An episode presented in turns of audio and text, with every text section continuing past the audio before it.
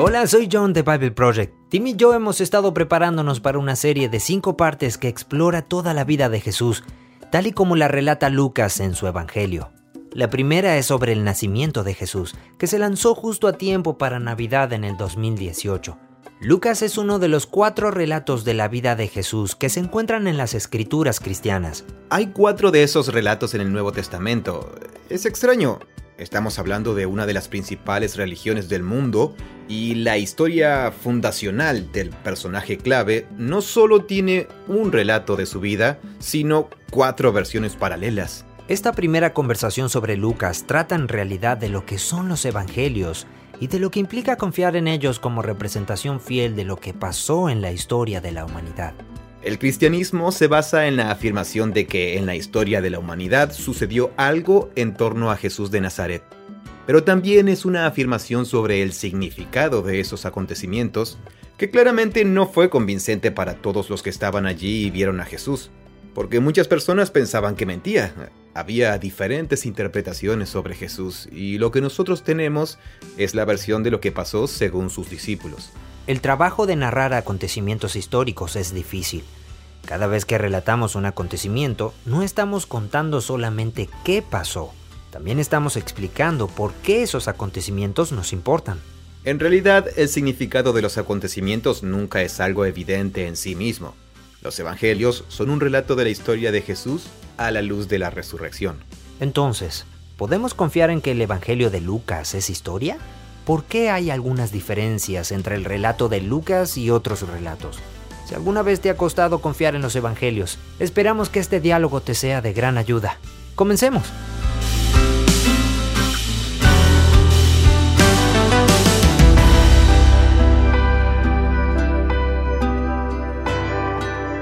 Bien, vamos a hablar del Evangelio de Lucas. Ok. Aquí tenemos un hecho interesante. Em, Lucas, hasta donde sabemos, Mm. luego podemos hablar un poco más sobre esto, no es eh, judío. Mm. Él no era parte del círculo de los doce, pero fue uno de los primeros colaboradores de Pablo, súper ligado a la primera generación de apóstoles. ¿Quiénes fueron lo que... ¿Sabemos de dónde era Lucas? No, no. eh, en realidad, él aparece en la historia de Hechos en un momento determinado. Y luego hay varios sitios donde empieza a usar el pronombre nosotros Ah. en algunas historias de Ajá. Hechos que se llaman los pasajes de nosotros. Mm, Sí, porque él estaba ahí. Son, eh, claro, eh, sí, son evidentemente pasajes en los que él parece haber estado muy cerca del relato. Pablo nos dice que él era médico, Mm. así que pertenecía a la clase media alta de la sociedad romana, y en base a un comentario que hace Pablo al final de Colosenses, aparentemente incluye a Lucas en una categoría de colaboradores no judíos. Entonces, tenemos a un gentil que no es parte de los doce, sino un colaborador muy cercano que conoce a todo el mundo y que viaja con ellos, Mm. y a este Lucas le debemos casi un tercio del Nuevo Testamento. Solo en términos de número de páginas y cantidad de trabajo, Lucas y Hechos son los libros más largos del Nuevo Testamento y constituyen casi un tercio de sus páginas. Ahora, si no tuviéramos a Lucas, no habría problema porque tenemos a Marcos y a Mateo. Y a Juan. Pero si no tuviéramos el libro de Hechos, todo ese periodo sería un misterio. Sí, ¿no? Hechos tiene mucha historia. Sí, sí, eso es muy y cierto. se la debemos a un tipo que no es judío. Él sabe mucho del judaísmo y de la historia de la Biblia. Sí, Eh, sí. eh, Hay mucha tradición con respecto a él en la iglesia más tarde. Mm. Su nombre se menciona solo tres veces en el Nuevo Testamento y luego está implícito en los pasajes de nosotros, de hechos. Ah. Pero había muchas personas no judías que se criaban con familias, que iban a las sinagogas, que asistían a las sinagogas.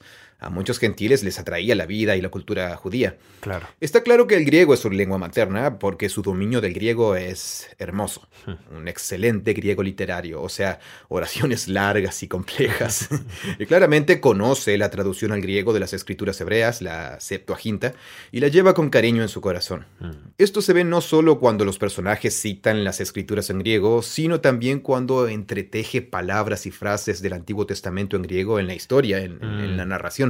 Entonces sí, Mm. tenemos un griego, quizás no judío, Sí. ¿entiendes? Que Ah, no sabemos con seguridad. no sabemos con certeza. Claro. Al final de Colosenses 4, Pablo dice, aquí hay un puñado de judíos que son mis colaboradores Sí. y luego los separa de otra lista de personas que parecen ser colaboradores no judíos en la segunda lista. Y Lucas está en esa lista. Lucas está en la segunda lista. Claro.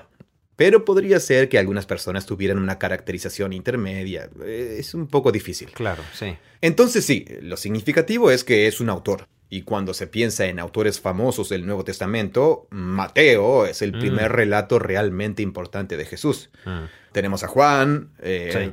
Pablo, Sí. eh, pero en términos de puro Volumen. volumen. Claro, sí. Eh, En eso, Lucas se gana el premio. es impresionante, me encanta. Lucas y Pablo son los principales escritores del Nuevo Testamento. Pero Pablo escribió más que Lucas, ¿no? Eh, En cuanto a número de páginas, eh, no, no he hecho el conteo, solo Mm. he hecho el conteo total, que es que de todas las páginas del Nuevo Testamento, Lucas representa un 30%. Ese porcentaje es alto. Sí, sí lo es. Sí. Pero Pablo escribió 13 cartas a las comunidades de siete iglesias y eh, John está buscando en Google qué porcentaje del Nuevo Testamento escribió Pablo. Lucas representa el 27% Ajá. y Pablo el 23%, sí, el 23% en términos de palabras. Palabras, sí, en cantidad de palabras. Sí, y luego en tercer lugar está Juan, a ver, sí, con el 20%. Sí, ahí tienes. Entonces Lucas escribió más del Nuevo Testamento que Pablo. Sí.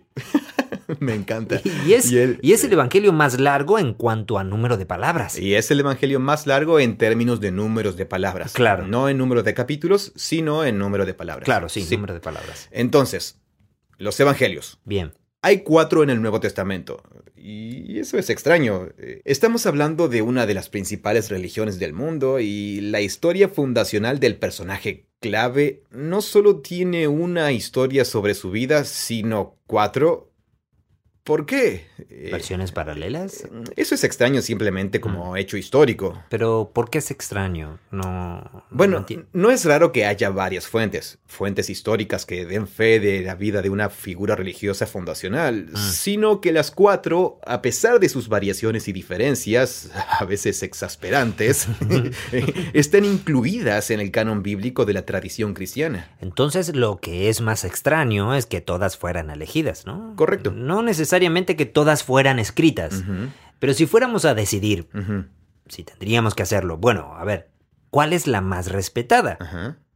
Probablemente elegiríamos una y no tendríamos que lidiar con ninguna Sí, discrepancia. es cierto. De, de hecho, sabemos que la existencia de cuatro versiones de la vida de Jesús causó tensión en la Mm, segunda, claro. tercera y cuarta generación del movimiento cristiano, porque en la iglesia primitiva hubo debates sobre las diferentes versiones de las historias y lo que pasó en realidad. Mm, Las palabras de Jesús fueron las que dijo aquí en Lucas, bienaventurados ustedes los pobres, o dijo, bienaventurados los pobres en espíritu, como dice Mateo. ¿Eh? Wow. Es una buena pregunta. O dijo ambas algunas veces. o o dijo ambas y Mm. dijo cosas distintas en diferentes ocasiones. Hubo un antiguo erudito cristiano llamado Tasiano que creó un super evangelio llamado el Diatesarón, que literalmente significa de uno a cuatro. Cortó y pegó los cuatro evangelios. Los juntó. Los entrelazó. Le sacó lo repetido. No, las repeticiones. Claro. Generalmente elegía una distinta en diferentes ocasiones. Y los unificó en este mega evangelio. Creo que había algo parecido que era más moderno, ¿no? Sí, generalmente se llaman vidas de Cristo o, Ah. o armonía de los evangelios. Sí. Y que crean un mega evangelio que, que Mm. para fines históricos es una investigación válida. Pero lo fascinante es que la primera o segunda generación de cristianos no tuvo problemas en recurrir a los cuatro, a pesar de sus Mm. diferencias en ciertos lugares. Es como si la vida de Jesús fuera tan rica que ninguna versión única puede captar plenamente quién fue y quién es. Ni siquiera en estéreo. ¿Qué haces cuando escuchas algo que viene de cuatro direcciones distintas? No Es lo un- sé, Un no equipo tengo- envolvente. No tengo cuatro oídos, no sé. En- en- Entonces, muchos lectores modernos leen uno leen Mateo, Sí. luego leen Lucas y luego leen Juan y dicen, "Ah, son muy diferentes. Sí, ¿Qué, claro. ah, eh, ¿qué, qué- ¿Qué sucede pasó? aquí? ¿Qué sucedió? Y para ellos es escandaloso. Sí. Pero parece que las primeras generaciones de la iglesia lo veían al revés, que en realidad era una ventaja tener esos puntos de vista diferentes y únicos sobre Jesús que se complementaban entre sí debido a la riqueza que se obtiene de los diferentes retratos. Mm, pero a veces parecen contradecirse. Sí, a veces las distintas versiones de la misma historia tienen detalles divergentes, y eso es simplemente ¿Y cuando... qué pensaba, o sea, a ver, qué pensaban de eso los primeros cristianos? Mm, Yo creo que había diversas reacciones. Hay unas cuantas de esas divergencias de las que se puede decir, ah, simplemente son interpretaciones distintas de los mismos acontecimientos. Así como existen diferentes testigos y diferentes testimonios de un mismo accidente automovilístico. Claro, sí. hay lugares donde... eh, podemos hablar más de esto. Bien. Eh, Lucas menciona que consultó fuentes. Lo dice justo al principio. Eh, bueno, la posición de consenso es que sabemos que una de sus fuentes es el testimonio de Pedro que aparece en el Evangelio de Marcos, Sí. porque simplemente parece transcribir al pie de la letra en muchos lugares partes de Marcos, Mm. pero ajusta algunos de los detalles. En el clímax del Evangelio de Marcos, por ejemplo, el centurión romano dice, este hombre Este hombre es el hijo de Dios. verdaderamente era el Hijo de Dios. Sí. Y en Lucas, el centurión romano dice, este hombre era inocente de verdad, un hombre justo. Entonces, por lo general, los lectores vamos directo a la pregunta histórica. ¿Qué pasó en ¿Qué realidad? pasó? Claro. Pero ahí creo que podemos captar fácilmente que lo que pasó fue que Lucas adaptó las palabras de la fuente. Mm. Llegaremos a esto cuando hablemos al respecto, pero Bien. eh, Lucas ha entretejido y destacado un tema en el juicio y la ejecución de Jesús, a través del cual todos pueden ver que ese hombre era inocente. Todo el mundo. Pilato destaca la inocencia de Jesús tres veces en el juicio. Todo el mundo piensa que no ha hecho nada malo, pero aún así lo crucifican. E incluso al final del relato, Con el soldado. Sí, Lucas adapta el reconocimiento del que lo crucificó, de que ese era el Hijo de Dios, Hmm. convirtiéndolo en un reconocimiento Que es inocente. de que es inocente. Que sí. Así que ese es un ejemplo en el que Lucas ha ajustado la redacción para que Hmm. encaje en un tema que él destaca exclusivamente en su versión. Está inventando cosas. Está interpretando los datos. bueno, eso nos lleva al debate sobre qué implica que un historiador antiguo como Lucas escriba historia. Mm. Le imponemos a los evangelios eh, normas de presentación de informes históricos que son ajenas al objetivo y a los métodos que Lucas utiliza como historiador.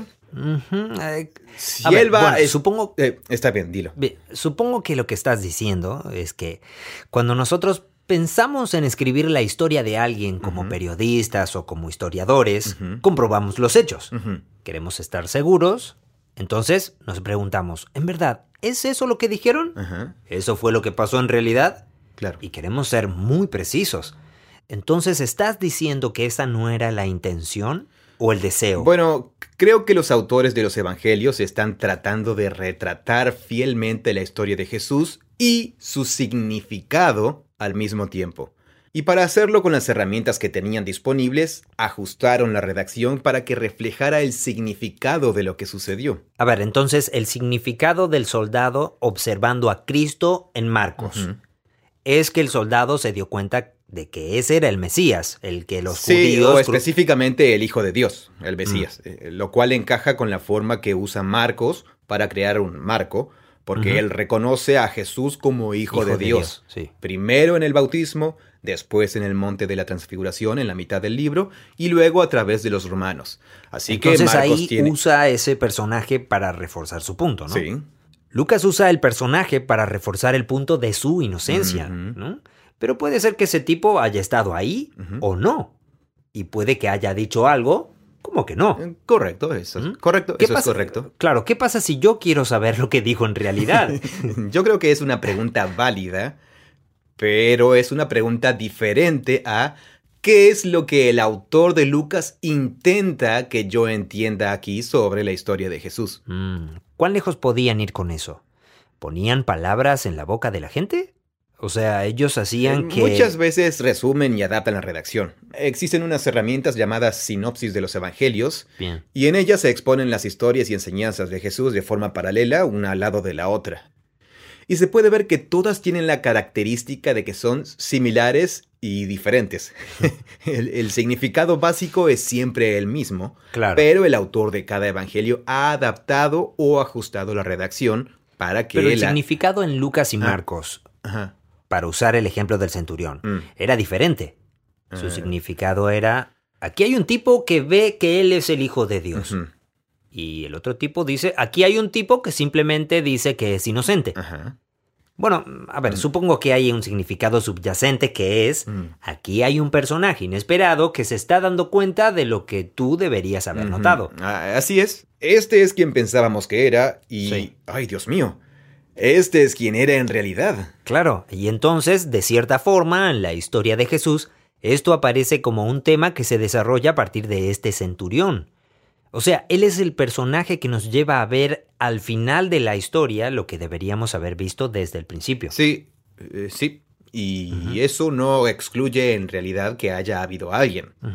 Eh, por lo que sabemos, solo unos pocos discípulos varones de Jesús y muchas mujeres discípulas de Jesús estuvieron presentes en la crucifixión.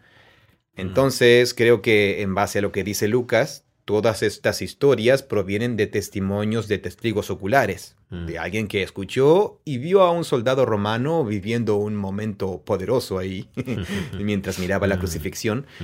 Y que al volver a contar y relatar la historia de los apóstoles, Se tomó como un detalle importante. aquello se convirtió en un detalle significativo Claro, que cada sí. uno de los autores de los evangelios incluye en su relato, Mm, pero para destacar algo diferente. claro.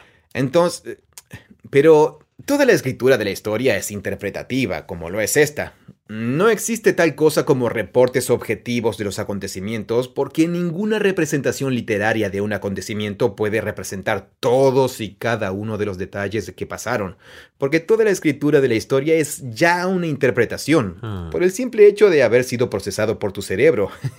y desde tu Supongo que lo punto de vista- interesante es que hoy vivimos en otra época, ¿no? En la que las cosas se graban. Sí, claro. O sea que podemos regresar, ir y venir y decir, bueno, a ver, ¿qué fue lo que dijo esa persona en realidad? Correcto. Y lo busco. Pero imagínate lo que es vivir en un tiempo en el que no se pueden grabar las cosas que suceden. En realidad todo lo que tienes es tu memoria. Sí. Se ha comprobado una y otra vez que nosotros pensamos que podemos recordar exactamente ajá. lo que pasó, Sí. pero siempre estamos interpretando en tiempo real. Así es. Y cada vez que recordamos algo, en realidad estamos Sí, recreándolo, memoria, así es. recreando ese recuerdo y también cambiándolo. Sabes, está todo un sector en el campo de los estudios del Nuevo Testamento, eh, Ujú. la disciplina transversal que estudia la historia de las tradiciones y las historias de los evangelios a la luz de la investigación del cerebro y de la teoría Mm. de la memoria. y Es toda una disciplina. Eh, solo tengo unos cuantos libros, pero hay un montón. Mm. Y hay diferencias. Hay una diferencia cultural. Para ti y para mí, que tenemos el cerebro derretido por las pantallas de los teléfonos móviles, recordar las cosas es muy diferente respecto a una cultura inmersa en los textos Claro. Y a cuya identidad le da forma la memorización y la recitación de textos e historias, Sí. como la cultura judía. Sí, claro. Y de nuevo, considerando que ni siquiera hemos leído el prólogo de Lucas en voz alta, eh, tenemos evidencias bastante claras de que en los inicios del cristianismo había un lugar y un papel especial para las personas cuyo trabajo era memorizar las tradiciones y las historias y los dichos Mm. y visitar las iglesias recién plantadas y enseñar esas tradiciones a las personas que Entonces, esta memoria oral es muy importante, ¿no? es crucial. Porque estos discípulos de Jesús, a ver, ok. Jesús resucita de entre los muertos. Alucinante. Imagínate. ¡fua! Lo ves. ¡Wow! Todo tu mundo queda patas arriba. y dices, ¡qué locura! Ujú. Es decir, a ver, en tu vida has visto algunas cosas locas, ¿no? Pero ahora el tipo ha vuelto de entre los muertos. y entonces dice, ok, esto es Ah, real. Ay, mamacita. ¿Cómo? Y no, no lo ves solo tú, sino también sus primeros discípulos. Claro. Y luego, como dice Pablo en 1 Corintios 15, hay unos Mm. pocos cientos de personas que han tenido todas esas experiencias con... Claro, sí, y luego está la experiencia extraordinaria de recibir el Espíritu Santo en esta comunidad que realmente los moldea y trabaja. Entonces, a ver, están reunidos y dicen, bueno, contemos esto. ¿Qué pasó? Y ahí alguien cuenta una historia. Sí. Bueno, yo estuve presente en la crucifixión y vi que lo crucificaron y realmente vi al centurión romano darse cuenta de que estaba matando al Hijo de Dios. Sí, recuerdas a Rufo, o como se llamara. ¿Oíste lo que dijo? Dijo que... Sí, el- entonces la historia circulaba y circulaba y luego se contaba una y otra vez. Y como tomaban tan en serio la tradición oral de la narración, era importante cómo se contaba esa historia y que quien la contara fuera fiel a eso. Pero si uno estaba familiarizado con el relato de Marcos, Mm. ¿no sería escandaloso que uno llegara a Lucas y se diera cuenta de que Lucas había cambiado las palabras? Hmm. O sea, uno dirá, bueno, así no es como contamos nosotros la historia. Así no es como yo escuché la historia.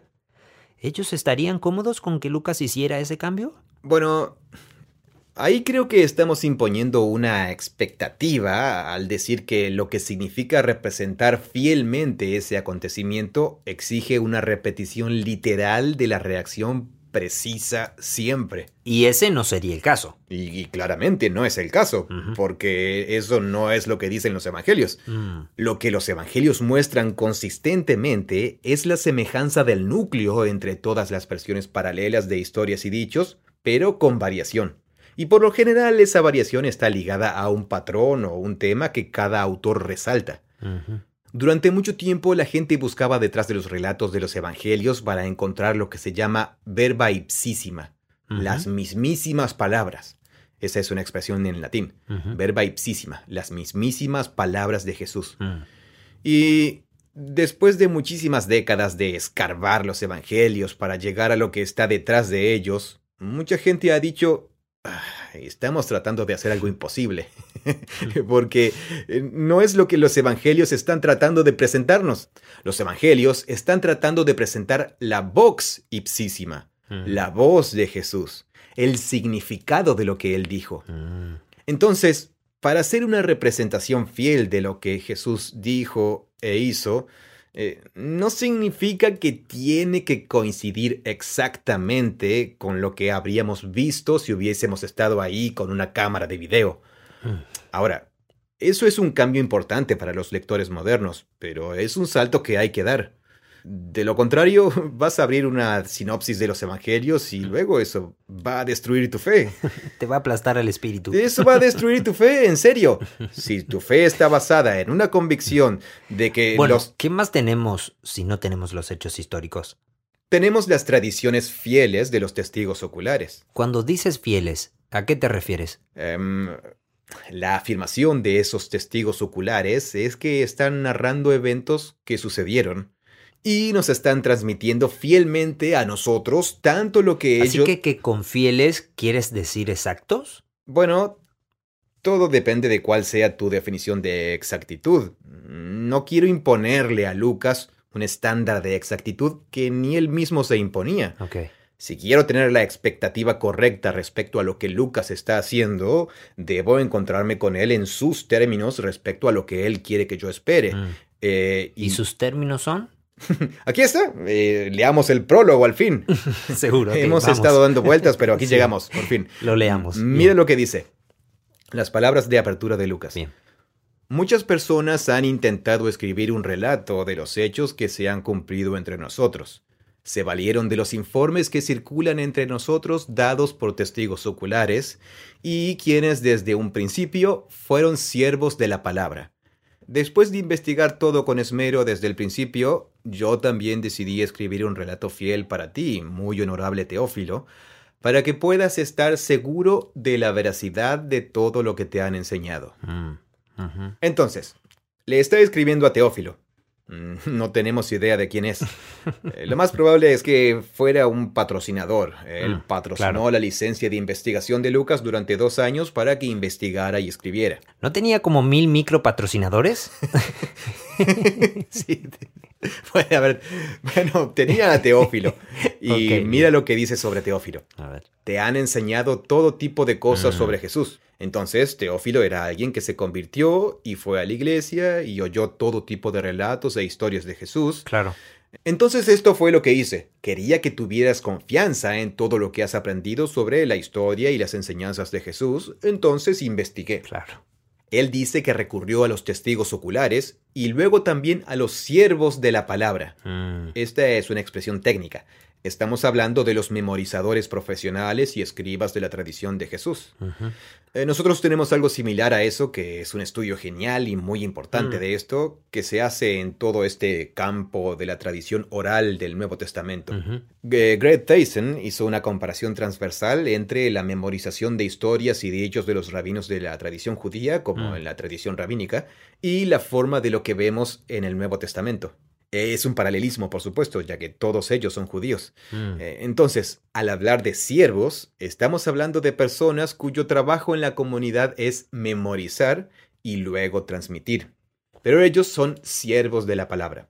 El punto es que memorizaban el material y luego viajaban y le transmitían la palabra a otras personas. ¿Eso era una profesión? Bueno, se supone que eran un grupo de personas que no son testigos oculares por sí mismos, sino siervos. Así que... Mm. ¿Pero hacían eso? O sea, ¿esa era su carrera o un pasatiempo? Bueno, ese era su ministerio. Mm. Y, por supuesto, ciertamente, Pablo, Pablo era uno de ellos. Mm. ¿Fue testigo ocular de Jesús en Galilea? No, pero lo fascinante es que en 1 Corintios 11, cuando quiere contar la historia de lo que pasó en la última cena, dice, porque yo recibí del Señor lo mismo que les he enseñado. Mm. Y luego pone casi de forma idéntica y literal a lo que hay sobre la última cena en los relatos de los evangelios. Casi textual, palabra por palabra. Y ese es el... Entonces, este es un tipo que va viajando y diciendo, aquí hay historias que ustedes necesitan conocer sobre. Jesús. Digamos. Sí, entonces Lucas ha consultado tantos testigos oculares como ha podido y también a la primera ola de estas personas que habían memorizado porciones enormes de las escrituras. que- Entonces, Lucas parece ser muy analítico, ¿verdad? Sí, totalmente. Y aquí tiene una estrategia de algún tipo. Mm, Debe haber sido que cuando... Cuando él habla con los testigos oculares y los siervos, mm, debe haber notado sus discrepancias, ¿no? Mm, Algo así como, oye, tú dijiste que el centurión dijo tal cosa, claro. y este testigo ocular dijo esto otro, Ajá, y este siervo de la palabra ahora está diciendo aquello. Y hay algunas diferencias aquí. O el centurión en la otra ocasión. No, no, el centurión. Había un, un romano muy importante que Mm. quería que Jesús sanara a su siervo. Entonces, ¿el romano fue a donde estaba Jesús personalmente, como dice Marcos? ¿O el líder romano envió mensajeros en su nombre a Jesús? ¿Y la diferencia realmente importa? Mm, Pero sí hay una diferencia en las versiones paralelas de la historia. Entonces, ¿cuál Sí, es la que... Claro, entonces Lucas debe haber sido consciente de esas diferencias y su conclusión es, puedes tener confianza en las cosas que te enseñaron. Voy sí. a escribir un relato de todo esto y puedes tener la seguridad de que lo que realmente pasó es preciso y que Él lo dice, que va... yo te organicé toda esta información para que sepas con certeza Claro. o literalmente puedas tener la seguridad sobre las cosas que te han enseñado. Claro, Para que puedas saber que son fieles, son ciertas y sucedieron. claro, pasó. Pero en la primera línea dice, oye, sé que no soy la única persona que ha escrito un relato sobre Jesús. Dice, hay una serie de relatos sobre Jesús dando vueltas por ahí. Sí, Y no es que él esté tratando de crear uno que supere a todos los demás, ni indica ninguna opinión negativa. Él dice, yo quería llegar al fondo de las cosas por mí mismo. Mm. Eh, recuerdo que personalmente esas diferencias me molestaron y me escandalizaron durante mucho tiempo, Mm. mucho tiempo. Pero luego, entre más leía y reflexionaba sobre ellas y subrayaba mi sinopsis sobre la versión paralela un poco más, eh, bueno, hay un estudioso del Nuevo Testamento llamado James Dunn que escribió un libro excelente y enorme que se llama The Oral Gospel Tradition o la tradición oral del Evangelio. Mm. Y esta es su frase, similar y diferente. Porque las diferencias casi Mm. nunca... Hay algunas que son enormes, pero casi nunca comprometen el significado de la historia. Claro. Pero lo que nos muestran es que la tradición de Jesús, que él llama a la tradición viva, era una tradición destinada a ser predicada y transmitida a las comunidades vivas. Mm. Y ellos no se sentían libres de simplemente inventar indiscriminadamente historias que nunca sucedieron, al menos en esa primera generación. Aunque hay mucho debate que obviamente es motivo de disputa. Mm. Pero lo que sí vemos cuando hay historias paralelas es la fidelidad al significado básico de una historia. Pero hay Mm. variación en las redacciones. Fidelidad al significado, conversiones Fidelidad de... al esquema básico. Eh, Claro. Y otra vez, podemos poner esto a prueba porque hay muchas historias que tienen dos versiones Sí, o claro. a veces hay una historia que tiene Mateo y tiene Marcos y tiene Lucas. Sí, Entonces se puede hacer una comparación transversal y ver cómo se diferencian entre sí. Mm, Y la historia casi nunca es completamente diferente. claro. Casi siempre es una variación de la redacción, Mm. pero el mismo mensaje básico.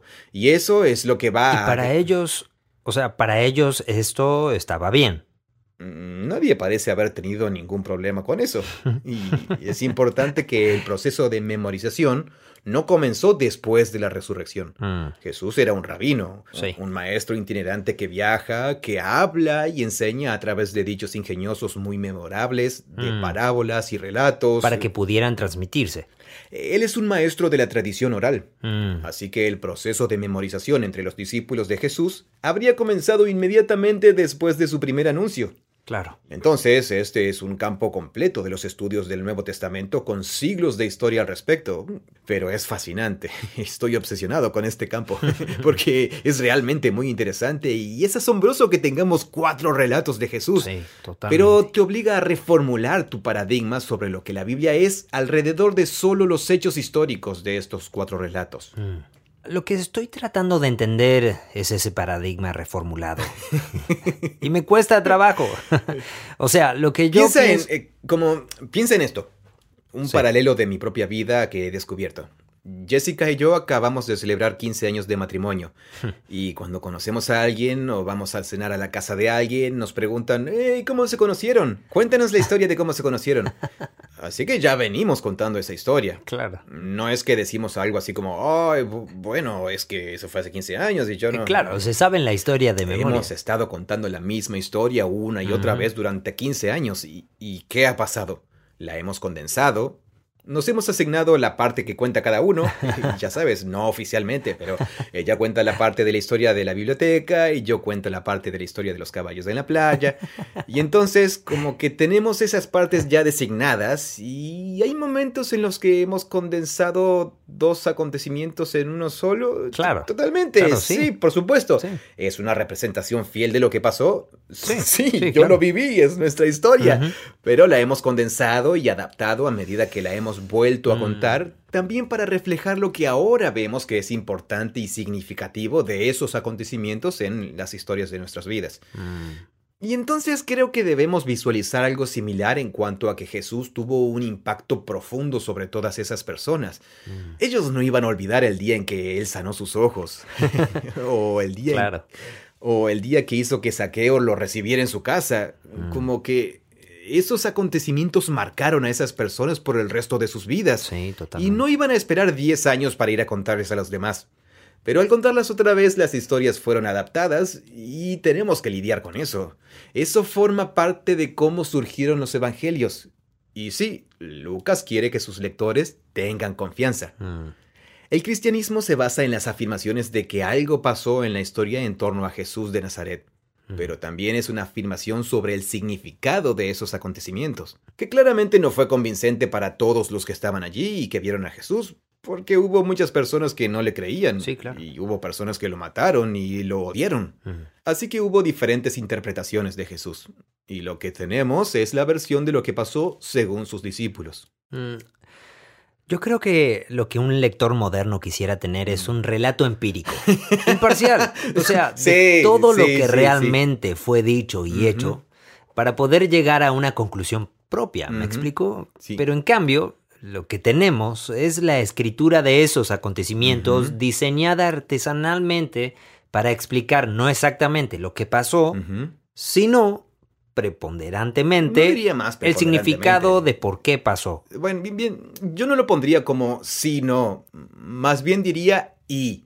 Mm. Entonces, contar lo que pasó y mostrar lo que significa al contarlo otra vez. Pero Eh, Yo creo ver, que en la mente de los autores de los evangelios, ellos quieren que... Quieren que sepamos qué quieren pasó. que leamos estas historias y digamos, Ah, sí, Jesús hizo esto y dijo esto realmente. A ver, ¿qué pasaría si yo estuviera sentado con Lucas y Marcos? y estuviéramos, no lo sé, contando de nuevo lo del centurión, por ejemplo. Y Lucas dijera, por ejemplo, ah, sí, el centurión acababa de ver que Jesús era inocente. Eso fue lo que dijo. Y luego imagínate a Marcos diciendo, sí, el centurión lo que dijo fue, este era el Hijo de Dios. Y luego yo me dirigiera a él y le dijera, bueno, pero ¿qué dijo? ¿Cuál sería la respuesta? Bueno, eso es un poco más fácil porque tengo bastante confianza en el orden de las fuentes ahí. Eh, creo que una de las fuentes de Lucas era Marcos. Entonces Lucas hubiera dicho algo así como, bueno, sí, sí, sí. Lucas diría, sí, yo cambié la redacción de las palabras. Él diría, sí, Marcos lo escribió bien. Pero desde mi punto de vista de la historia, yo, estaba, tratando, de mostrar no solo que él vio que él era el Hijo de Dios, ya teníamos ese relato, sino que también se dio cuenta de que era inocente, así que sí puse esas palabras en su boca. Yo creo que así sería la conversación. ¿Y entonces eso no te haría perder la confianza en el Evangelio de Lucas? ¿Por haber puesto palabras en boca de alguien? No. Bueno, ¿la confianza en qué? Digo, confianza en la fidelidad. Confianza en... Sí. Usamos la palabra fidelidad. Sí, fidelidad. Sí. Eh, entonces, ¿Lucas está siendo fiel a lo que realmente pasó? Y a por qué era importante si puede cambiar lo que pasó? Cuando hablo de fidelidad, o sea, de una representación fiel de lo que pasó y del significado de lo que pasó, Bien. estoy permitiendo que mi versión de fidelidad sea redefinida en base a lo que realmente hicieron los autores de los evangelios y no en base a lo que yo creo que deberían haber hecho según nuestro estándar moderno, sea cual fuere. Mm, sí. No conozco ninguna otra forma de reconciliarme con esto. Mm. Y luego también tengo que reconciliar mi visión de lo que es la Biblia como producto divino y humano. Mm, Eso también tiene que ser reconciliado con aquello. Y parece que la primera generación de cristianos no tuvo ningún problema para hacer eso. Es un problema nuestro en cuanto a que tenemos la capacidad de... porque tenemos algo con que compararlo. Nosotros comparamos su forma de registrar la historia con el mero hecho de simplemente tener la cámara de mi celular para documentar todo. Pero nuestro punto de vista siempre es mejor. sí, totalmente. Ellos tenían su forma de practicar la medicina y nosotros tenemos nuestra forma de hacerlo. Sí, claro. Ellos tenían su forma de viajar a pie y a caballo y nosotros tenemos nuestra forma de viajar. A ver, y entonces, hay algo así como una inclinación a favor de que todo haya avanzado, ¿no? Así que esta es la forma en que nosotros relatamos nuestros Y la forma en que nosotros registramos la historia es naturalmente mejor o naturalmente más libre de subjetividad. Subjetividad, claro. Y esa es una suposición muy cuestionable. Claro. Porque en el momento en que cualquier acontecimiento histórico se filtra a través de un cerebro humano y se relata en una obra literaria, ya ha pasado por varias etapas de interpretación. Mm. Es como que siempre... Ya contarte lo que comí en el desayuno esta mañana sería una interpretación. Yo no podría reproducir lo que pasó en realidad. Mm. Todo lo que tienes es mi testimonio.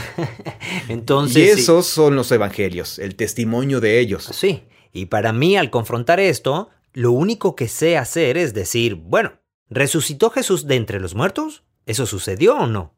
Eso es lo más significativo. O sea, que el centurión haya dicho una u otra cosa o que Jesús haya dicho pobres en espíritu, mm. o simplemente pobres, o haya hecho el milagro antes de ir a Jerusalén, o después, o mm. cualquier otro detalle, no sé. A ver, yo diría, bueno, supongo que eso no me debe importar, ¿no?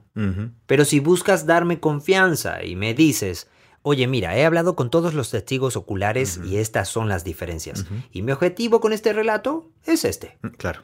Yo creo que esto es lo que pasó en realidad. Creo que ese relato me daría confianza.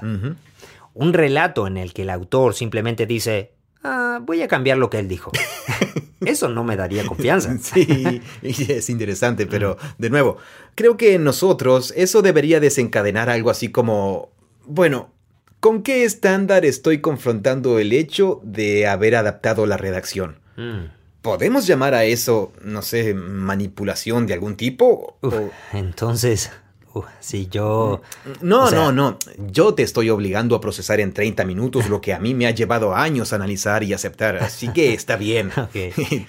También es significativo notar que él no dice haber tenido una visión ni un mm. trance. Claro, sino que dice, estoy investigando. Él dice, yo soy historiador e investigo y hacer encajar eso en la visión de lo que los cristianos llaman inspiración de las escrituras, es decir, mm. ah, el Espíritu Santo trabajó a través del trabajo duro de Lucas. Eh, esto llevó años. Este es un documento increíblemente escrito de forma minuciosa e intencional mm. que representa un tercio del Nuevo Testamento, lo que llamamos el libro de Lucas y de Hechos.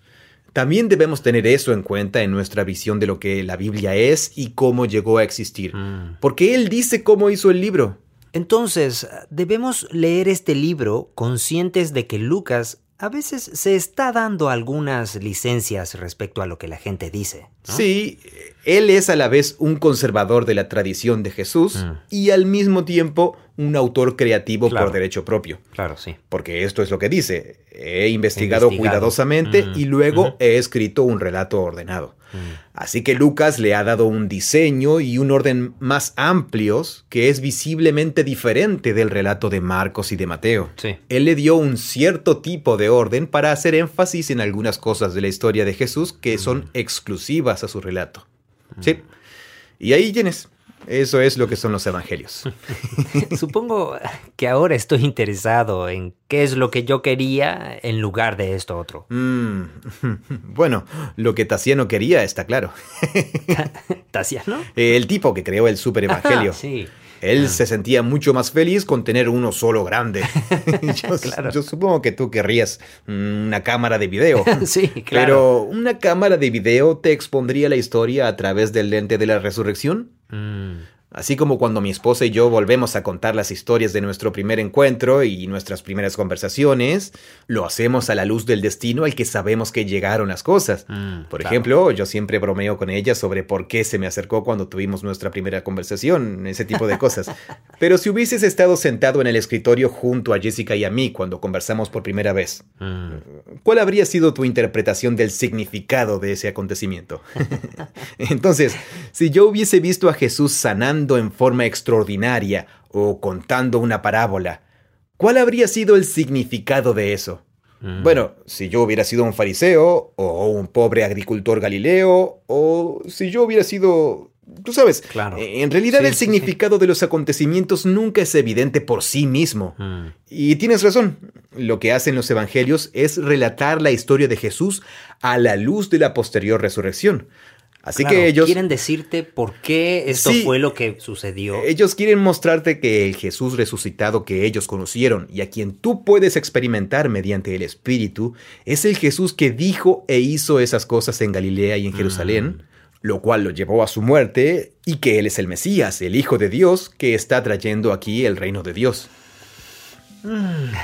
Bueno, hemos hablado bastante tiempo sobre esto. Mm. No siento ninguna resolución completa, bien, pero dejemos que Lucas nos cuente lo que mm. quiere contarnos sobre Jesús de Nazaret. ¿Te parece? Y veamos por qué pensaba que era tan importante poder cambiar las palabras de alguien.